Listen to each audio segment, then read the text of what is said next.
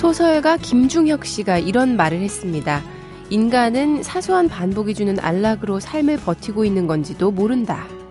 일요일이 있어야 6일이 경쾌해지고 월급날이 있어야 나머지 29일이 의미가 있고 생일이 있어야 364일 동안 선물을 기다릴 수 있다.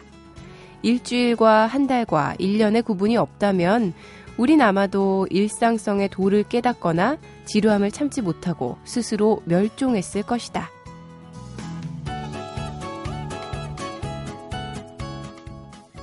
우리에게 새해가 필요한 이유, 바로 그런 이유가 아닐까요?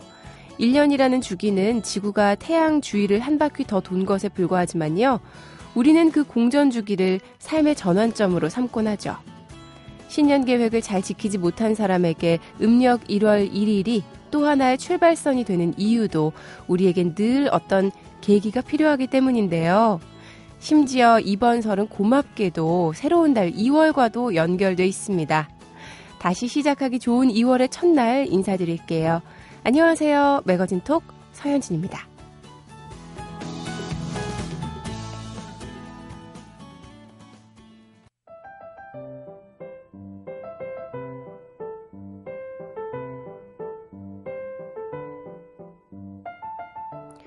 이젠 정말 중국어를 배워야 하나 봅니다. 중국 춘절 맞아서요. 중국 관광객들 대거 한국에 입성했지요.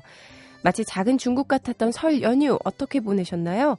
트렌드톡 오늘도 시내 21 이다혜 기자와 함께합니다. 안녕하세요. 네, 안녕하세요. 중국 춘절이 올해는 1월 31일부터 2월 6일까지라고 합니다. 근데 뭐 여의도에도 큰 쇼핑몰 생겼잖아요. 네. 그리고 호텔도 생겨서 그런지 어, 정말 중국인들 태운 관광버스 설 연휴 동안에도 여의도 부지런히 드나들더라고요. 그렇죠. 그리고 그 여의도에 그 말씀하신 쇼핑몰과 호텔이 생기면서 약간 네. 달라진 게 예전에는 그 한국을 방문하는 해외 영화 배우나 뭐 감독들이 있으면 보통은 명동에 숙소를 잡았어요. 그렇죠. 예, 명동이 일단은 뭐 관광의 중심지기도 하고 대부분의 행사를 거기서 했던 거죠. 근데 이 여의도에 극장, 쇼핑몰, 호텔이 다 들어서니까 네. 심지어 여의도가 공항하고 가깝죠. 더 가깝네. 예, 훨씬 더 가깝고 교통이 편리하기 때문에 이제 이쪽에서 아예 모든 행사를 진행하는 경우가 굉장히 많더라고요. 저는 여의도에서 한 10년 가까이 직장 생활한 사람으로서 네. 주말에 가끔씩 그 근무하고서 집에 갈 때그 네. 약간 공동화된 그런 느낌, 네. 을신년스러운 분위기 그렇죠. 이런 거 참 좋아했었거든요. 그게 여의도 특유의 느낌이었거든요. 네. 네. 음. 연휴 동안은 중국인이 워낙 많으니까 나도 중국말을 하고 있어야 할 것 같은 느낌? 그런 느낌이 또 있었네요. 맞아요. 이번 주 트렌드 톡 어떤 이야기 우리 한번 해볼까요? 통계청이 27일에 주요 사회 통계와 소비 통계를 분석한 결과를 토대로 해서 네. 기업과 사, 창업 준비자들이 주목할 만한 6개 그 유망 업종 분야 2014 블루슈머를 공개를 했습니다. 어, 블루오션의 blue인가요? 네, 맞습니다. 그래서 음. 이 블루오션 consumer라는 뜻인데 그러니까 미개척 유망 시장을 뜻하는 블루오션, 그다음에 소비자를 뜻하는 consumer의 합성한 거죠. 그러니까 경쟁이 없는 새로운 시장이 이제 탄생을 하는데 제가 요거 요거 네. 은근 네. 연구하고 있었거든요. 뭘 해야 돈을 벌까? 네. 지금 이 뉴스가 어떻게 보면 많은 분들이 관심을 끌 것 같은데 네. 일단은 과거 지우개족을 위한 아. 서비스들이 생깁니다. 온라인에 음. 있는 과거를 지우자라는 건데요. 네. 일단 최근에 신용카드 정보 유출이 있었죠. 그렇죠. 그러면서 개인 정보 보호에 대한 관심이 높아지고 있는데 문제는 이 인터넷에 떠돌아다니는 흔적을 다 지우고 관리하고 하는 게 한 개개인이 다 하기에는 너무나 벅찬 그리고 어려운 것들인 거예요. 이 고인의 인터넷 흔적을 지워주는 디지털 장례식이라는 것도 있는데요. 아, 이거는 맞아요. 이거 정말 필요하죠. 필요합니다. 예. 뭐 오래된 게시글을 관리해주는 디지털 세탁소도 있고, 음. 뭐 고인의 게시글을 관리하는 디지털 유산 관리 사업도 있습니다. 그래서 네. 이런 디지털 상에서 벌어지는 많은 이제 그 개인의 정보들을 어떻게 관리할 것인가라는 건데. 일본 소설 중에서 바다에서 기다리라는 작품이 있었어요. 네. 이 책이 아쿠타가와상을 받은 작품인데 두 주인공이 입사 동기 인사인 거예요. 근데 뭐 입사 동기라는 게 아시겠지만 처음 1, 2년 동안 굉장히 친한데 점점 소원해지잖아요. 그렇죠. 예, 이 입사 동기를 이제 오랜만에 만나서 술을 마시다가 약속을 네. 하나 하는 거예요. 누가 먼저 죽게 되든 간에 상대편의 하드디스크 드라이브를 망가뜨려 주자는 거예요. 아. 처음에 이 소설이 나온 게 벌써 한 6, 7년 됐거든요. 근데 처음 이 소설을 읽었을 때는 그래 하드디스크에 있는 따오기 폴더 같은 거 있잖아요. 남자들이 폴더. 많이 갖고 있는 폴더. 네, 뭐 각종 새 이름 많지 않습니까? 네. 근데 그런 것들을 생각했을 때, 아, 이런 거 필요할 수도 있겠다 생각, 생각을 했는데, 이제는 그런 차원을 벗어났죠. 사실상 거의 모든 사람들이 자기 모든 기록은 다 디지털로 온라인에 남기기 때문에 그렇죠. 그거를 어떤 건 삭제하고 어떤 거는 관리를 계속하고 유지하고 이런 것들을 뭔가 전문적으로 해주는 서비스들이 필요하다는 겁니다. 네. 그러면서 이제 어떤 일도 있었냐면 어 강선미 씨라는 분이 뭐 가명인데요. 지난해 사랑하는 가족을 잃은 거예요. 네. 근데 장례식을 마친 다음에 얼마 뒤에 이제 고인의 사망 소식을 모르는 지인들이 고인의 그 얼굴책 서비스에 네. 생일 축하 메시지와 새해 인사를 남긴 거죠. 그걸 보는 가족들은 얼마나 또 마음이 찢어질까요? 그렇죠. 다시 한번 또 음. 얘기를 해야 되고 그것도 너무나 마음을 상처되는 일이기 때문에. 네. 근데 문제는 이제 이거를 그럼 계정을 없애야겠다 생각을 했는데 계정을 없애는 것도 본인 너무 동의 복잡, 예, 그렇죠. 아니면 예. 안 돼요. 또 이런 때는 또 굉장히 엄격해져요. 그러니까. 그래서 어, 이런 상황에서 결국은 디지털 장례 서비스 업체 소개를 받아서 네. 정리를 했다는 거죠. 괜찮네요. 그러니까 앞으로는 아마도 이런 서비스들이 훨씬 더 전문화되고 많이 활성화될 것 같습니다. 그래서 음. 특히나 뭐 이런 서비스 같은 경우는 아무래도 인터넷에서 더 친숙한 젊은 세대의 창업에 훨씬 더 유리한 그런 업종이 되겠죠. 네. 뭐 또 두 번째는 보니까 블루슈머로 꼽힌 게 small wedding족이라는데 네. 이게 뭐예요? 결혼 결혼 비용의 거품을 빼자는 그런 내용입니다. 아 좋네요. 네, 실속 위주로 결혼을 준비하는 젊은 예비 부부들이 굉장히 늘고 있는데요. 어, 한 패션 전문 쇼핑몰이 작년 미혼 여성을 대상으로 한 설문조사에서 응답자의 81%가 화려한 드레스보다 나만의 스타일링으로 주목받을 수 있는 실속 결혼을 선호한다는 거죠. 좋네요. 진짜 요즘에 결혼 비용 때문에 굉장히 스트레스 받는 그 예비 부부들 그럼요. 많은데 예. 저도 사실 그 돈 참 아깝더라고요. 뭐 누구 좋으라고 그렇게 하루, 그렇죠, 하루. 이벤트를 네. 그 돈을 모아서 뭐 집을 얻는데 그렇죠. 쓴다거나 미래를 위해서 쓴다거나 뭐 좋은 데갈 수도 있고요. 근데 그러니까. 남한테 보여주는데 너무 집착하는 게 아닌가 생각이 많이 들었는데 맞습니다. 네. 사진 하나만 그냥 이렇게 남겨놓고 그냥 그렇죠. 혼인신고하면 좋을 것 같은데 어르신들이 그러시겠죠. 니만 결혼이냐? 어? 네, 저희 가족 중에도 있는데 네, 이런 경우가 있는데 니 좋으려고 어르신들이 너무 싫어하시더라고요. 너무 싫어하세요. 네, 그래서 정말. 그걸 설득하는 게 너무 힘들더라는 거. 조금씩 이제 그 이렇게 바뀌지 않을까요 인식이 네. 그런 생각 해 봅니다. 그리고 또 뭐 있을까요? 어 이른바 꽃 누나족이 소비를 주도한다는 소식입니다. 꽃 누나? 저는 아직까지 꽃 누나는 아닌 거죠? 아직 아니십니다. 어, 좋아요. 4050 세대가 이제 소비를 주도하는데 최근에 뭐 이런 꽃보다 누나 이런 TV 프로그램 때문에 꽃 누나족이라고 얘기를 하는 것 같아요. 근데 뭐 루비족, 골드퀸 뭐 이렇게 많이 부르고 있는데 40대에서 50대 여성들이 소비의 주도층으로 떠오르고 있다는 거예요. 근데 네. 이 40대, 50대는 일단 외모에 투자를 굉장히 많이 합니다. 나의 가는 젊음을 조금이라도 한번 그렇죠. 잡아볼까. 네. 그러면서 이제 제 주변에서는 이 꽃누나 세대에 속하는 분들이 항상 주장하는 게 뭐냐면 여자가 가장 아름다운 나이가 40살이라는 거예요. 그 논리는 뭐냐면 일단 20대 갖고 있지 않은 노하우와 자기 네. 스타일링과 돈이 있는 거예요. 어, 그럴 수는 있겠네요. 예, 그러니까 돈이 있다는 게 굉장히 중요해지는데 이를테면 각종 이제 어떤 시술을 통해서 음. 젊음을 유지할 수도 있고 와. 게다가 자기가 어떤 게 어울리는지 잘 알 수 있고 게다가 운동도 굉장히 열심히 하시죠. 그렇죠. 그러니까 어떻게 보면은 막 뭔지 잘 모르고 이렇게 살던 20대 30대에 비해서는 훨씬 더 자기 스타일링을 딱 맞게 꾸민다는 거예요. 20대는 아무래도 좀 촌스러울 수밖에 없죠. 그렇죠. 아, 그렇습니다. 4050들을 타겟으로 해서 무언가 사업을 하면 잘 되겠다는 얘기군요. 그리고 이제 뭐 50대 소득 증가율이 젊은 층의 두 배를 넘기기도 했고 네. 게다가 생활비 관리를 안 해간다는 응답자가 또 기혼자의 59.8%거든요. 음. 그러니까 아무래도 그만큼 이제 지갑을 갖고 있는 쪽에서 소비가 많아질 수밖에 없으니까 이런 꽃 누나들이 앞으로 점점 더 소비를 많이 할 것이라는 그런 예측인 것 같습니다. 그렇죠. 뷰티, 패션, 웰빙 요런 쪽은 마르지 않는 샘인 것 같아요. 그렇죠. 음. 어, 그리고 또 뭐가 있을까요? 핵심 블루슈머. 우리가 한 세 번, 세 개 이야기 해봤나요? 나머지 몇 개, 세 개 남았나요? 네, 이제 다음 얘기는 주말 부부가 증가한다라는 건데요. 네. 어, 일단은 직장 생활을 이유로 해서 따로 사는 부부들이 굉장히 많이 늘고 있습니다. 어, 직장들이 이제 전국에 막 걸쳐서 맞아요. 여기저기 있는 예. 거군요. 특히나 정부 부처 및 공공기관의 지방 이전이 본격화되면서 주말 부부가 늘어날 수밖에 없는 게 현실적인 상황이 됐는데 여기에 더해서 원래 있던 기러기 아빠들도 있죠. 그러니까 네. 자녀 교육 등을 이유로 아내와 아이들을 외국으로 보내고 혼자 사는 남편들, 남편들이 많아지는 거예요. 그러니까 이제 이런 사람들을 위해서 각종 이제 건강 케어 서비스, 그 다음에 이제 밥 먹는 뭐 일일 뭐 굉장히 소량의 반찬을 집으로 배달해 주는 네. 서비스 같은 것들이 굉장히 활성화가 되고 있고요. 어, 이거 중요합니다. 예. 그 다음에 이제 혼자 외식하는 사람을 위해서 독서실처럼 칸막이가 된 식당들로 등장을 하는 거예요. 아니 저는 솔직히 저도 혼자 외식할 네. 때가 종종 있는데 왜 우리가 이렇게 칸막이 속에 들어가서 먹어야 되냐고요.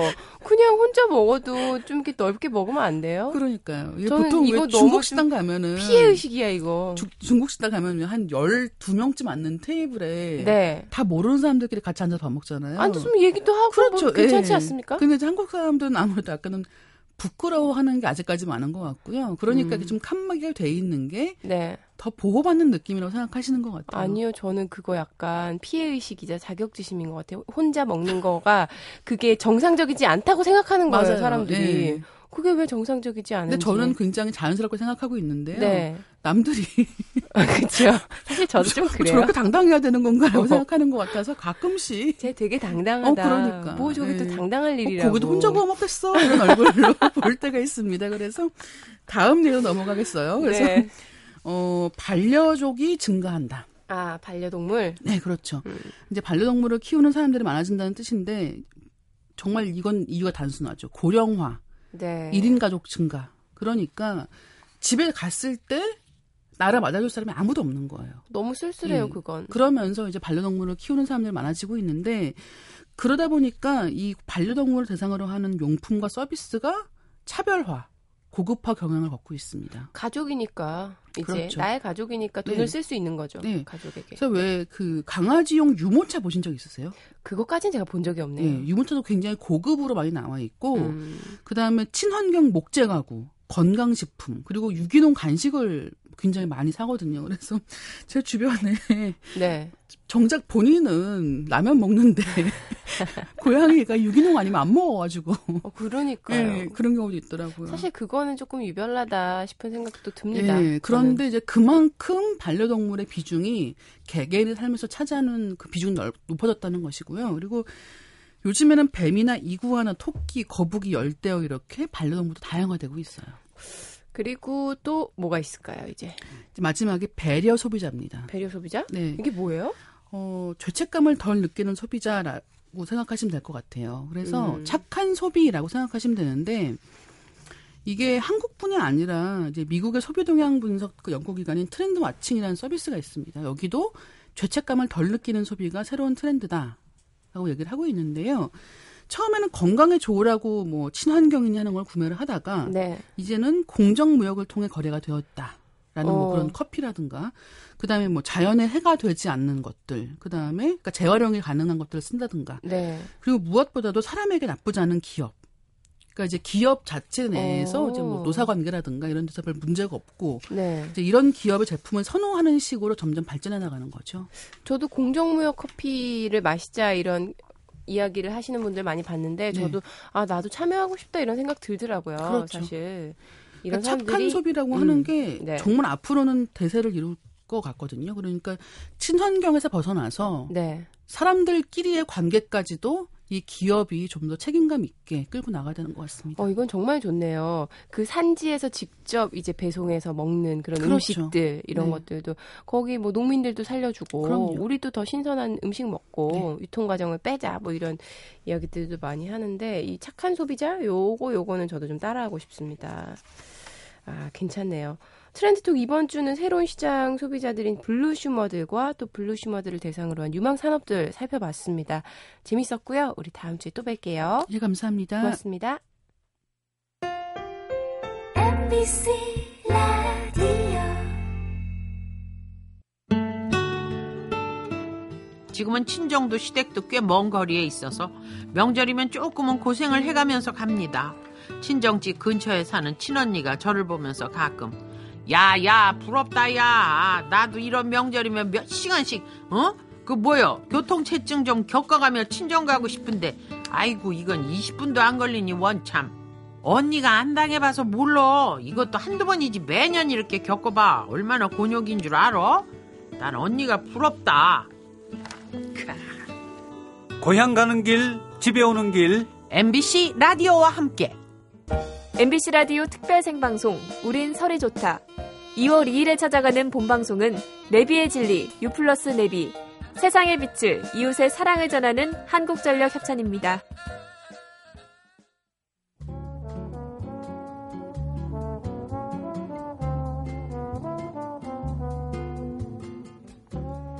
SES의 Dreams Come True, 보아의 넘버원, 소녀시대의 소원을 말해봐, 그리고 조용필의 바운스.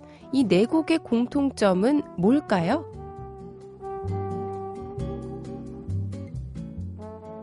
정답은 외국 작곡가의 음악이라는 겁니다. 국적도 제각각이에요.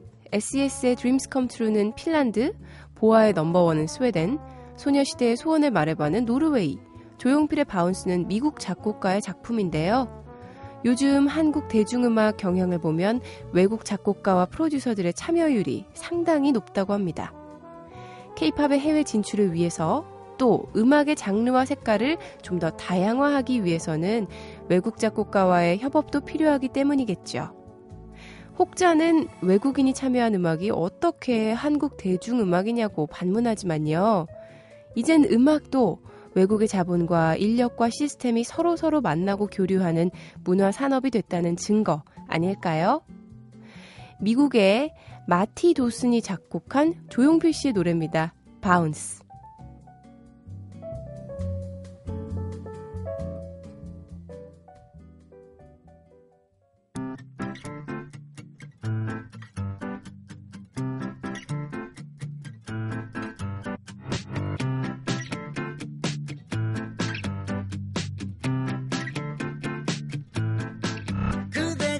corazón mío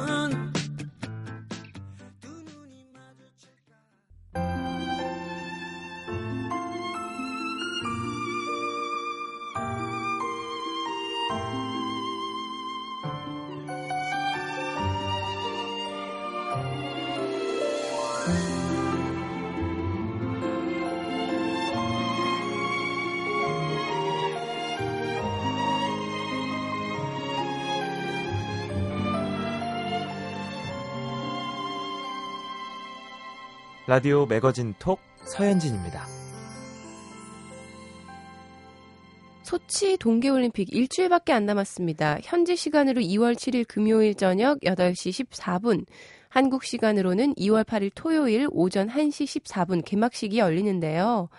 2014년이라서 14분대에 맞춰 개막하는 소치 동계올림픽 우리 한번 미리 보겠습니다.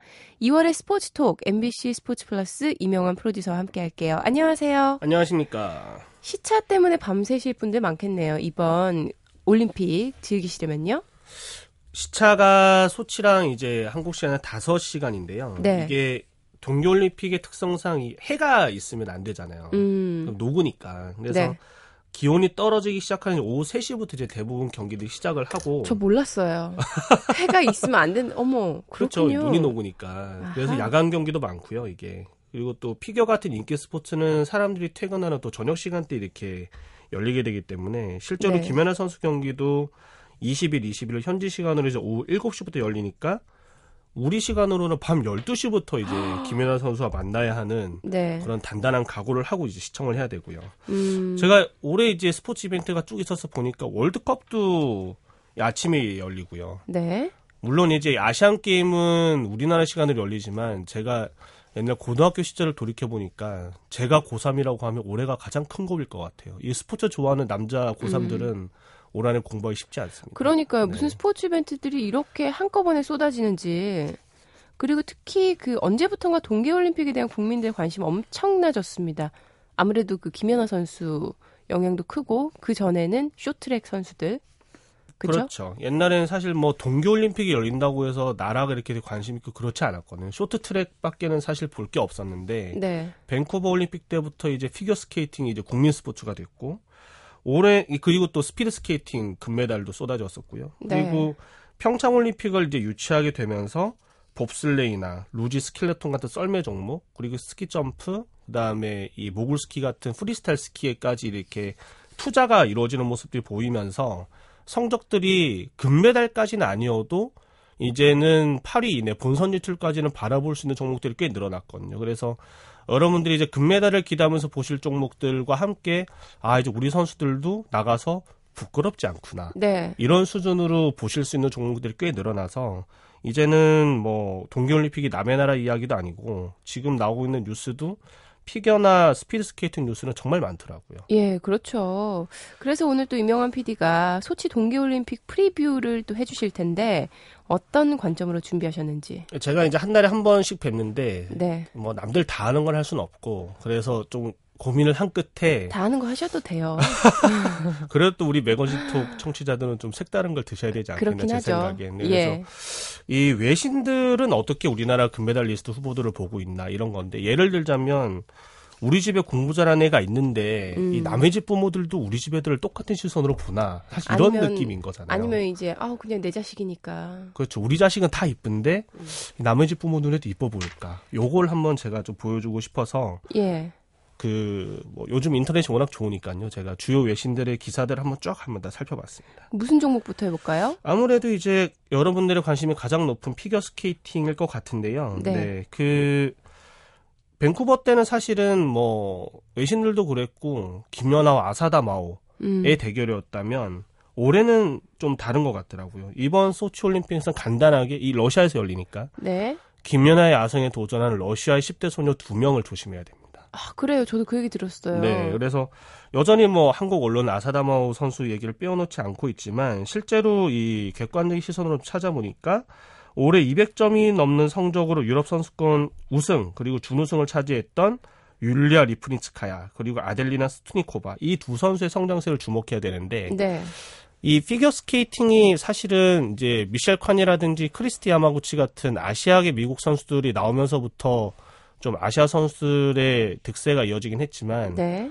옛날에 왜 그 오랜 올드 팬들 카타리나 비트 선수를 기억하시는 분들도 있을 거예요. 그래서 피겨 스케이팅이라는 건 사실은 오랫동안 이 서구 선수들의 독보적인 무대였거든요. 그래서 이 직접 세계 선수권이라 이렇게 가본 분들의 이야기에 따르면 심판들도 아시아 선수들을 보는 사실 이 눈초리 이렇게 곱지 못하다고 해요. 음. 옛날에 이게 우리 동네 텃밭이었는데 네. 왜 아시아 니네가 좀 잘 살면서 왜 우리 텃밭에 와서 니네들이 좀 이렇게 잘 하고 있냐. 그럴 수 있겠네요. 그렇죠. 그래서 사실은 이 올림픽이라는 것도 사실 홈 어드밴티지를 무시할 수가 없는데 이번에 러시아 성적 러시아 어린 선수들 성적이 좋잖아요. 그래서 사실은 이 심판들도 사람이니까 음. 이 홈에서 열리는 러시아 선수들이 잘했을 때 똑같은 수준으로 잘한다면 김연아 선수가 좀 위험할 수 있습니다. 음. 그래서 저한테 드는 생각이 2002년 왜 그 미국 솔트레이크 시티에서 열렸던 동계올림픽에서 네. 미국의 사라 유즈라는 선수가 있었어요. 음. 아무도 주목하지 않았어요. 네. 정말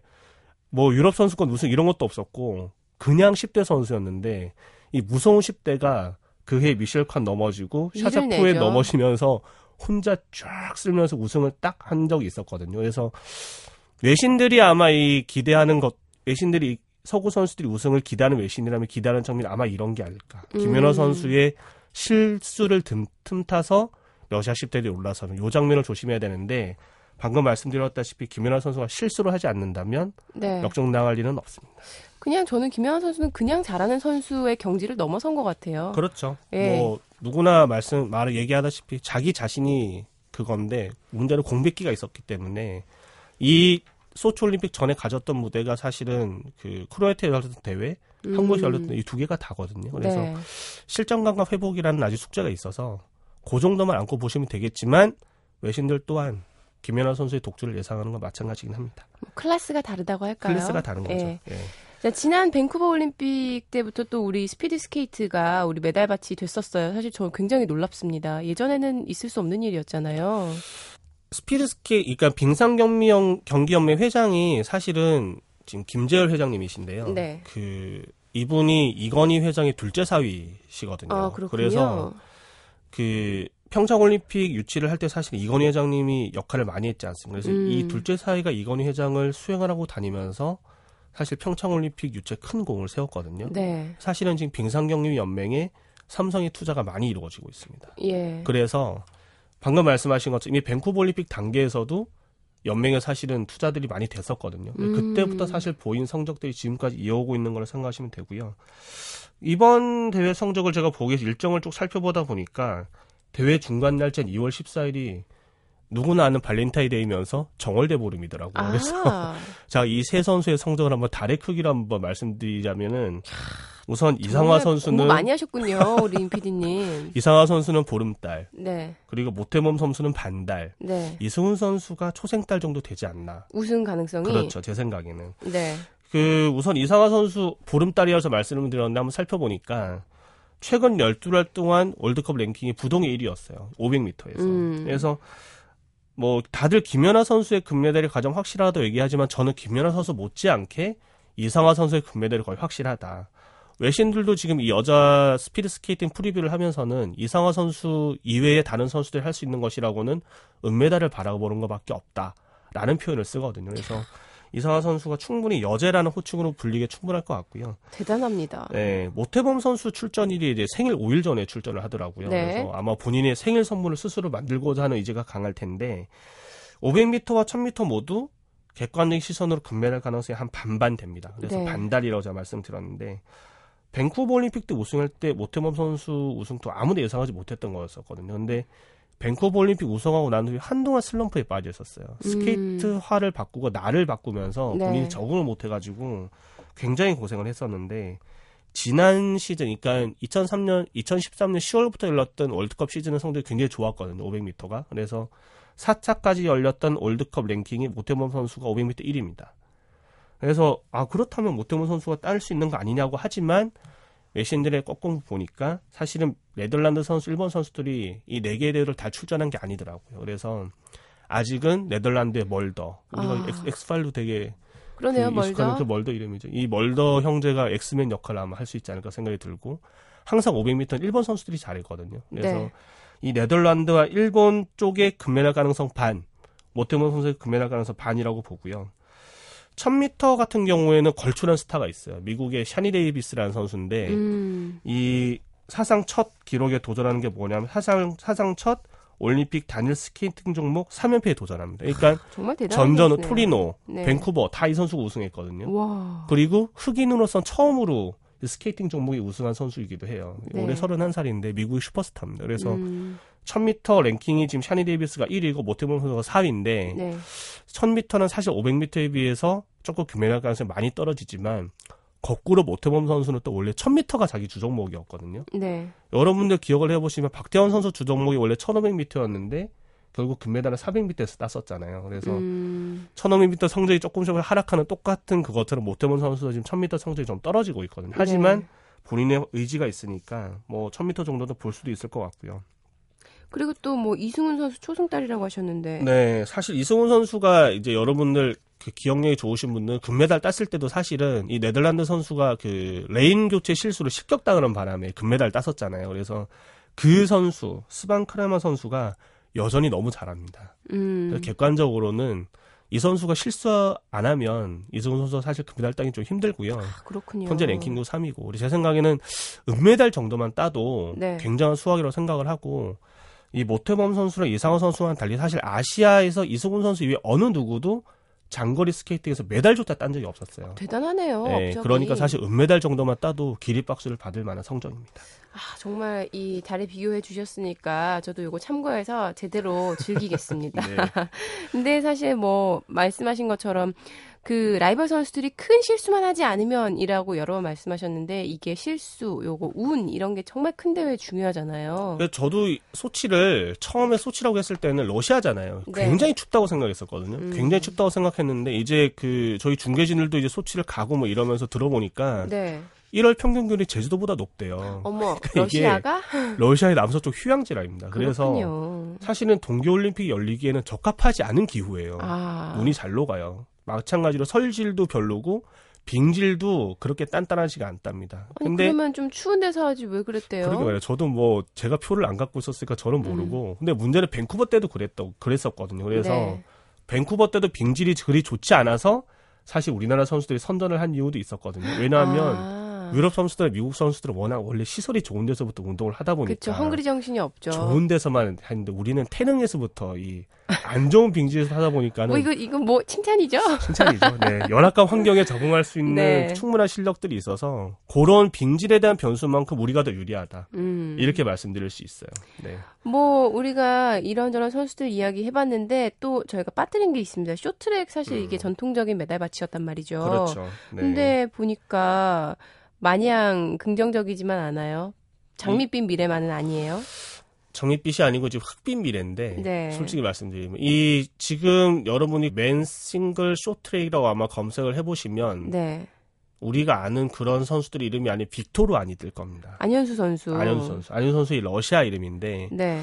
그 2010년 밴쿠버 올림픽이 끝나고 난 후에 그때 이정수 선수가 이제 이관왕이었잖아요. 근데 네. 이정수 선수의 올림픽 대표 선발을 그 두고 이 쇼트트랙계가 한동안 시끄러우면서 예. 아는 선수 아버님께서 이 연맹하고 사실 좀 대립 관계에 서셨어요. 음. 그러면서 연맹 쪽에서 이제 안현 선수의 대표 선발에 좀 불이익을 주고 사실은 좀 모종의 압력을 가하면서 아. 안현 선수가 대표 선발이 되지 못하고 소속팀이 해체되면서 훈련할 곳이 없으니까 사실 러시아를 찾아갔던 거였거든요. 그래서 어려운 시간을 많이 보냈네요. 예, 러시아에 가서 본인이 이중 국적이 허용되는 줄 알았는데 음. 러시아 국적을 따고 보니 자동으로 한국 국적이 박탈되는 상황을 몰랐던 거죠. 어머. 본인의 설명은 그렇습니다. 저는 네. 그게 진짜인지 아닌지 솔직히 잘 모르겠어요. 아무튼 음. 본인의 설명 그러한데 그러면서 이제 러시아 쪽 귀화가 된 거고요. 문제는 이 쇼트트랙 연맹에서 안현수 선수의 이 기량 회복 가능성 굉장히 낮게 보고 있었는데 네. 지금은 유럽 선수권 사관왕에 오르면서 날라다녀요. 네, 지금 뭐 한국 선수뿐만 아니라 세계 모든 쇼트트랙 선수들 통틀어서도 가장 최고의 기량이다. 그리고 이게 그 아까 말씀드린 스피드 스케이팅하고 달리 쇼트트랙은 기록을 겨루는 경기가 아니라 순위를 겨루는 경기잖아요. 네. 그래서 사실은 순간적으로 추월을 해나가는 센스, 경험, 사실 이런 거에 무시하지 못하고 우리가 김동성 선수 때부터 기억하고 있던 미국의 오노 선수 혹시 기억나시는지 네, 모르겠어요. 그럼요. 오노 선수가 작년에 은퇴했어요. 하, 정말 굉장히 오래, 오래 했잖아요. 선수 생활 네. 했네요. 오래 하면서 오노 이렇게 되는 건데 음. 이 선수가 올해 이제 미국의 NBC 올림픽 해설위원이 됐거든요. 네. 이 선수한테 물어봤더니 나는 안현수 선수의 전 종목 금메달 석권을 낙관한다. 이런 식으로 지금 대답을 한 상황이에요. 음. 그래서 객관적으로 좀 어렵고요. 우리 쪽에 유일한 기대주 사실은 노진규 선수였는데 네. 최근에 밝혀졌지만 노진규 선수가 이제 암투병 아프다 그러더라고요. 예, 상황에 있으면서 사실은 남자 쇼트트랙 쪽은 사실 객관적으로 기대할 수 있는 금메달리스트는 좀 어렵지 않나. 제가 봐서는 팀워크로 겨룰 수 있는 3000m 릴레이 정도 네. 정도가 아마 할 수 있는 종목 같고요. 거꾸로 여자 쇼트트랙은 그 세계 최고 선수인 중국의 왕멍이 지금 부상으로 빠지면서 아, 우리 쪽에 사실 반사이익이 생긴 상황이라서 왕멍 다음에 사실은 뭐 우리나라 선수들은 심석희가 1인자라고 하지만 네. 객관적으로는 사실 왕멍 선수가 가장 잘하는 선수로 저희가 보는데 왕멍의 음. 부재로 인해서 심석희 선수의 3관왕 등극이 좀 유력해진 상황입니다. 그래서 여자 쇼트트랙 쪽은 굉장히 마음 놓고 보셔도 되지 않겠나 그런 생각이 드네요. 참 누가 뭐라 그래도 안현수 선수 빅토르 아니라는 이름으로 나오고 있지만 또 우리 국민 우리 자식이잖아요. 그렇죠. 그러니까 국민들이 많이 응원을 하지 않을까라는 생각이 듭니다. 아, 우리나라 목표 이번에 금메달 몇 개예요? 사실 저는 이런 질문 별로 안 좋아하거든요. 네. 저는 금메달이보다는 올림픽이잖아요. 네. 그래서 우리가 항상 이 동계올림픽 출전할 때 그 항상 이름이 들리는 선수가 이규혁 선수인데 이규혁 선수 최근에 제가 출정식 때 나갔던 기자들 통해서 들었는데 이규혁 선수한테 도대체 당신은 왜 올림픽에 나가는 거냐. 음. 사실 이규혁 선수 나이가 36살이라서 일반인으로 치면 정말 환갑 나이거든요. 그... 아, 왜 그러세요? 36에도 꿈이 있고, 어? 36, 36이세요? 아니요, 왜 이렇게 발끈하시죠? 저도 뭐 비슷한 나이로. 참, 어, 그렇게 얘기하시면 안 되죠. 네. 이게, 네. 쇼트트랙은 아까 말씀드린 것처럼 근력이 좀 떨어지더라도 경험상 할 수가 있는데, 스피드 스케이팅 사실 순발력이 생명이라서, 그렇죠. 예. 왜 가냐고 했더니, 본인은 사실 이전에 올림픽에 그렇게 많이 출전했으면서도 본인의 100%를 발휘한 적이 없었다. 아... 본인의 목표는 메달도 물론 목표지만 자기는 단 한 번 자신의 100%를 올림픽 무대에서 한번 쏟아내고 싶다. 나 잘했어. 나 더 이상 후회 없어. 후회가 없다. 이런 예. 느낌으로. 예. 사실 저는 이게 올림픽 선수가 올림픽 무대에서 가져야 되는 그런 거라고 보거든요. 그래서 그러니까요. 멋있네요. 네, 저는 우리 선수단의 목표가 금메달 몇 개가 아니라 100%를 발휘할 수 있는 선수가 몇 명이었냐. 전 이걸 목표로 삼고 출전했으면 좋겠고 저희 네. 국민들도 그런 선수들을 눈여겨 보시면서 여러 종목들 보시는 그런 소치 올림픽이 됐으면 좋겠습니다. 좀 전에 질문 다시 걷어드리겠습니다. 부끄럽네요, 제가. 금메달 몇 개? 회수하시죠. 그러니까요. 네. 아, 재밌었고요. 우리 이명환 PD 덕분에 소치 올림픽 제대로 즐길 수 있을 것 같습니다.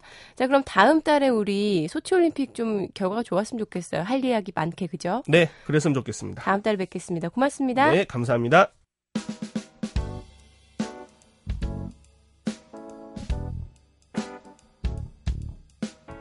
부산했던 연말연시와 설날, 이제 정말 모두 지나갔습니다. 주말과 겹쳐서 더 짧게 느껴지는 설 연휴지만요. 오늘부터는 좀 차분하게 일상을 정리해봐야 될 것 같네요. 아침 일찍 귀경길 오른 분들 안전운전 하시고요. 저는 다음 주 토요일 아침 6시 15분에 다시 뵙겠습니다. 지금까지 매거진 톡 서현진이었고요. 함께 해주셔서 고맙습니다.